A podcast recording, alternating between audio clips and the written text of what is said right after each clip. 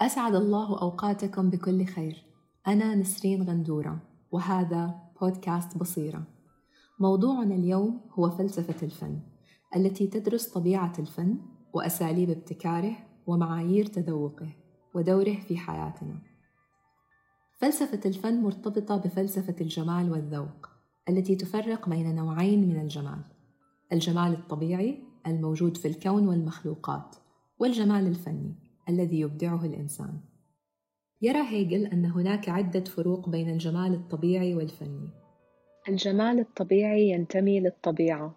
وهي تنتجه دون الحاجة إلى تدخل الإنسان. وهو غير مشروط باهتمام الإنسان. فكل ما في الطبيعة من جمال كالشروق والغروب ومنازل القمر والأشجار في الفصول الأربعة لا يتأثر باهتمام الإنسان. مثلا الطيور عندما تغرد لا تنتظر تصفيق المستمع. بالمقابل الجمال الفني هو نتاج ثقافة الإنسان والعمل الفني يتأسس على شروط ومعايير دقيقة حددها الإنسان بالاستناد إلى القوانين الخاصة بالفن.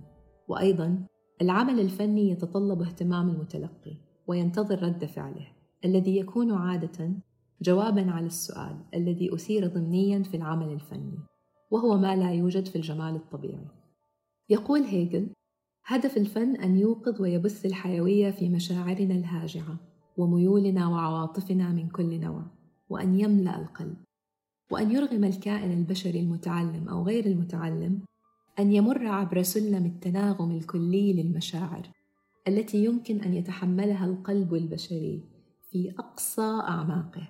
فأصل العمل الفني ينبع من وعي الإنسان بذاته بوصفه كائنا واعيا ومفكرا قادرا على الإنتاج والخلق والإبداع ومن هذا المنطلق بالذات تأتي العبقرية التي أطلق عليها كانت لفظ موهبة الفن وهذه الموهبة أو العبقرية الفنية هي القدرة على خلق ذلك التأثير الذي يوقظ المشاعر الدفينة عند المتلقين. يعتبر كتاب كانت نقد ملكة الحكم أحد أهم الكتب في مجال فلسفة الفن. تكلم فيه بالتفصيل عن عدة قضايا فنية هامة، منها الموهبة، التي يرى أنها نوع من العبقرية، ويعني بها الروح الخاصة التي توهب لشخص ما عند الولادة، فتظل تحميه وتهديه، ومنها يستلهم أفكاره الأصيلة. وهي ميل فطري لدى الفنان لإنتاج الأعمال الفنية وهو لا يعتمد على قواعد وقد لا يعرف بالضبط كيف أنتج فنه هناك جزء غامض ومستعصٍ على الفهم في الفنون ولذلك فهي أصيلة. لكن ليس كل شيء أصيل يعتبر فن لأن الهراء يمكن أن يكون أصيلا. لذلك يجب على الفن أن يكون مثيرا للذة والتأمل وأن يكون نموذجا يقتدي به الفنانون الآخرون. الغموض الذي يكتنف الفن كان مصدر العديد من الأساطير مثل أسطورة وادي عبقر في الثقافة العربية. التي مفادها أن الشخص الذي يبيت في وادي عبقر يصاحبه شاعر من الجن يلقنه شعرا. مثلا النابغة الذبياني صاحبه جني اسمه هاذر بن ماذر. توجد أساطير مشابهة في العديد من الثقافات. قد تكون الأساطير مسلية لكنها لا تفيد في فهم الفن. لكي نفهم طبيعة الفن بشكل أفضل يمكننا أن نقارن بين الفن والعلم. لاحظ كانت أن الفن لا يمكن تعلمه بعكس العلم لأن المؤلفات والإنجازات العلمية مهما كانت معقدة يمكن شرحها بالتفصيل ويستطيع من قام بها أن يعلم طريقته للآخرين. لنأخذ عمل نيوتن الخالد عن مبادئ الفلسفة الطبيعية. صحيح أنه يحتاج إلى درجة عالية من الذكاء والمعرفة لكن يمكن شرحه وتعليمه. لا يوجد فيه شيء مستعصي على الشرح والفهم. يستطيع نيوتن أن يشرح كل الخطوات التي قام بها لتأليفه بدءا من عناصر الهندسة الأولى وانتهاء باكتشافاته العظيمة والعميقة. ويمكن أن يتبعها طلابه ويتوصلوا إلى اكتشافات جديدة بنفس الطريقة. لكن ذلك لا يمكن في الفن. لأننا إذا سألنا أي شاعر عظيم مثل المتنبي أو هومر عن الخطوات التي اتبعها لكتابة قصائده فلن يتمكن من شرحها أو تعليمها لأحد. ربما لأن الفنان نفسه لا يعرف بالضبط كيف يبدع فنه. صحيح أن الفنان يعرف قواعد وتقنيات الفن الذي يمارسه مثلا الشعراء يعرفون الأوزان والعروض. لكن هذه المعرفة وحدها لا تكفي لإنتاج أعمال فنية. بالإضافة إلى كانت قام كروتشي بعقد مقارنة بين العلم والفن. رأى أن العلم يقدم لنا معرفة منطقية نحصل عليها عن طريق العقل. أما الفن يقدم لنا معرفة وجدانية نحصل عليها عن طريق الخيال والحدس. لأن الفن لا يعرف الأشياء بل يحس بها ويعبر عنها. الفن يحكمه الخيال وثروته الصورة الذهنية. عبر مايكل أنجلو عن ذلك بمقولته أن الإنسان لا يرسم بيديه بل برأسه. ويعني بها أن التصور الفني للفنان هو أساس العمل الفني. وهذا التصور الفني أو الرؤية الفنية إذا جاز التعبير هي التي تميز الفن عن غيره. فليست كل رسمة لوحة فنية لأن اللوحة الفنية مبنية على رؤية فنية فريدة للفنان بالإضافة إلى موهبته وإجادته لتقنيات مجاله الفني. تروى قصة شهيرة عن دافنشي ورجل الدين الذي كلفه برسم لوحة العشاء الأخير.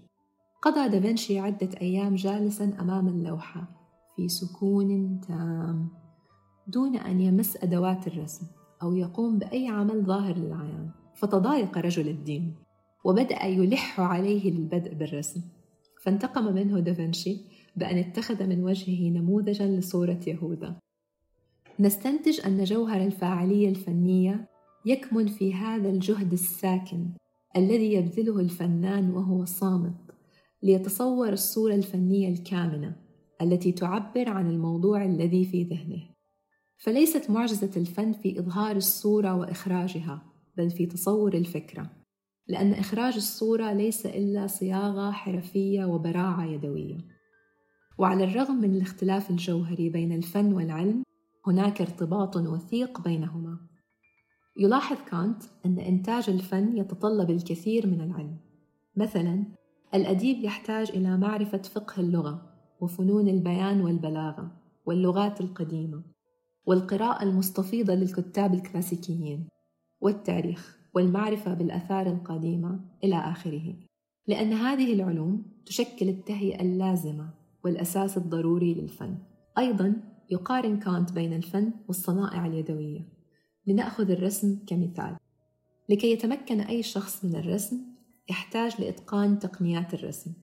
لكن هذا لا يكفي ليصبح الشخص فنانا. فمن الممكن أن يكون الرسم مجرد صنعة إذا كانت الرسمة لا تتميز برؤية فنية أصيلة. مثل رسامي البورتريهات التجارية الذين يقدمون خدماتهم للسواح على أرصفة باريس مقابل أجر بسيط. وعلى العكس تصبح الرسمة تحفة فنية خالدة إذا تميزت برؤية فنية أصيلة مثل بورتريه الموناليزا الذي يشغل مساحة مميزة في قلب متحف اللوفر. إذا ليس كل رسمة فن أحيانا يكون الرسم مجرد حرفة وينطبق ذلك على الفنون الأخرى. نستنتج أن العمل الفني يبدعه فنان موهوب. يكون رؤية فنية لموضوع ويجسدها من خلال آلية ما. كالرسم أو الشعر أو النحت. يشبه كانت الرؤية الفنية بالروح الحرة والآلية الفنية بالجسد الذي تتشكل فيه تلك الروح وتبث فيه الحياة. وضع كانت عدة مواصفات للعمل الفني. أبرزها أن الفنان يبدع عمله الفني بحرية نابعة من إرادته الشخصية. فهو مثلا لا يعتبر أن خلايا النحل السداسية في الطبيعة فن مع أنها تشبه الفن. لأن النحل لا يبنيها بحرية وإرادة بل بشكل غريزي لأداء دوره في الطبيعة. وفي هذه الحالة ينسب الفن لخالقها الله سبحانه وتعالى. الفنان لا يعرف بالضبط كيف ينفذ عمله الفني رغم أنه يتقن فنه فهو يكون رؤيته الفنية. بعدها يمر الفنان وعمله الفني بالكثير من المراحل الذهنية والتجريبية قبل أن يتوصل للشكل النهائي. وفي كل مرة يتكرر هذا المخاض وهذه الحالة تتكرر مع كل قصيدة وكل لوحة وكل لحن. ومع أهمية إتقان الفنان لتقنيات الفن الذي يمارسه إلا أن الفكرة هي الأساس والتنفيذ المتقن مرهون بأصالة الفكرة. يجب أن يكون الفنان حرا تماما في فنه لأن هدف الفن الوحيد هو إبداع الجمال بغض النظر عن أي اعتبارات أخرى مثل الربح المادي أو غيره من الأسباب. أحيانا يكون للفن مردود مادي لكن لا يجب أن يكون ذلك هو هدف الفن. بناء على ذلك تعتبر قصيدة أبو العلاء المعري غير مجد في ملتي واعتقادي فنا لأنه نظمها ليعبر عن ذاته بأسلوب جمالي. لكن ألفية ابن مالك ليست فن لأنها لا تهدف إلى إبداع الجمال فقط. بل لها هدف تعليمي وهو جمع قواعد اللغة العربية. يقسم كانت الفن إلى نوعين الفن الملائم والفن الجميل. وهذا التقسيم يعتمد على أثر الفن في نفس المتلقي. الفن الملائم يؤثر في ملكة الحكم باللذة ولا أثر له إلا المتعة والترفيه. أما الفن الجميل فله لذة خاصة ومختلفة يسميها كانت اللذة التأملية. أي أن الفن الجميل هو الذي يمتلك القوة التأملية للحكم وليس مجرد الإحساس باللذة كمعيار له. إذا الفن الجميل يدعو للتفكير والتأمل مثل أبيات أبو العلاء المعري. غير مجد في ملتي واعتقادي نوح باك أو ترنم شادي. وشبيه صوت النعي إذا قيس بصوت البشير في كل نادي.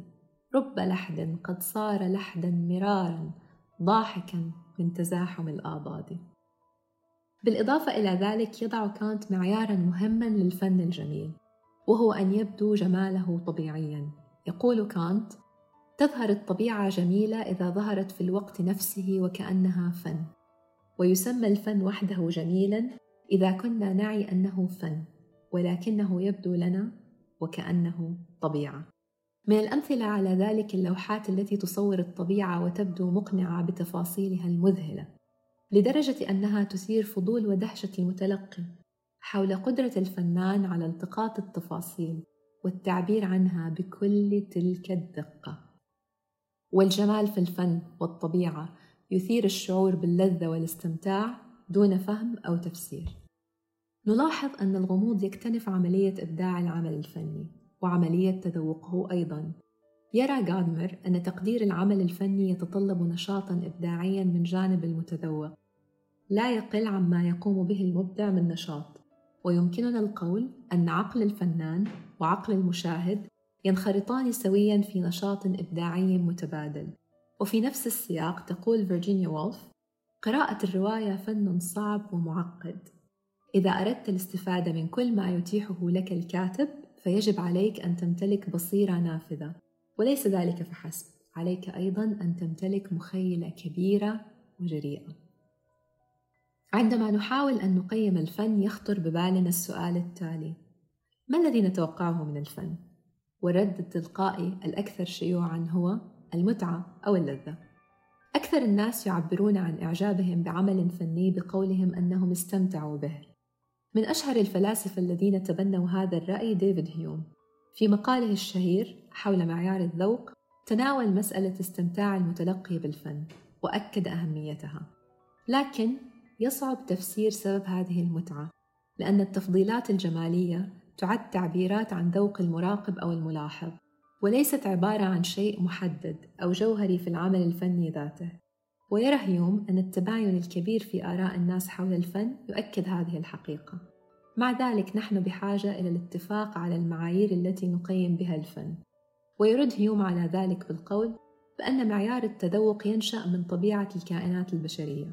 حيث أنهم يتشاركون في طبيعة مشتركة فإن بإمكاننا أن نتحدث بصفة عامة عن أنهم يفضلون نفس الأشياء. بخصوص الفن فإن الأشكال والصفات المحددة في البنية الأصلية للنسيج الداخلي للعقل البشري تكون مهيئة لأن تكون سارة فيما تكون بعض الأشكال والصفات الأخرى مهيئة لأن تكون غير سارة. وهناك بطبيعة الحال بعض ردود الأفعال والآراء التي تخرج عن هذا النهج حيث ثمة أناس يفضلون الأشياء الأكثر غرابة. يترتب على ذلك أن العلاقة بين الفن والمتعة ليست علاقة ضرورية وكذلك انتشار العمل الفني لا يعني أنه يتميز بالجودة أو القيمة يلجأ الكثير من منتجي الفن مثل دور النشر وشركات إنتاج الأفلام وغيرهم إلى إقناع المتلقين بجودة أعمالهم بحجة أنها الأكثر شعبية أو الأعلى مبيعًا. حكم الأغلبية لا ينبغي أن يكون هو الحكم الفاصل، فهو لا يثبت سوى أن الأغلبية تفضل عمل ما ونظرا لاحتمال أن يفضل فرد ما الأسوأ على الأفضل فإن هناك احتمال أيضا أن تفعل الأغلبية نفس الشيء.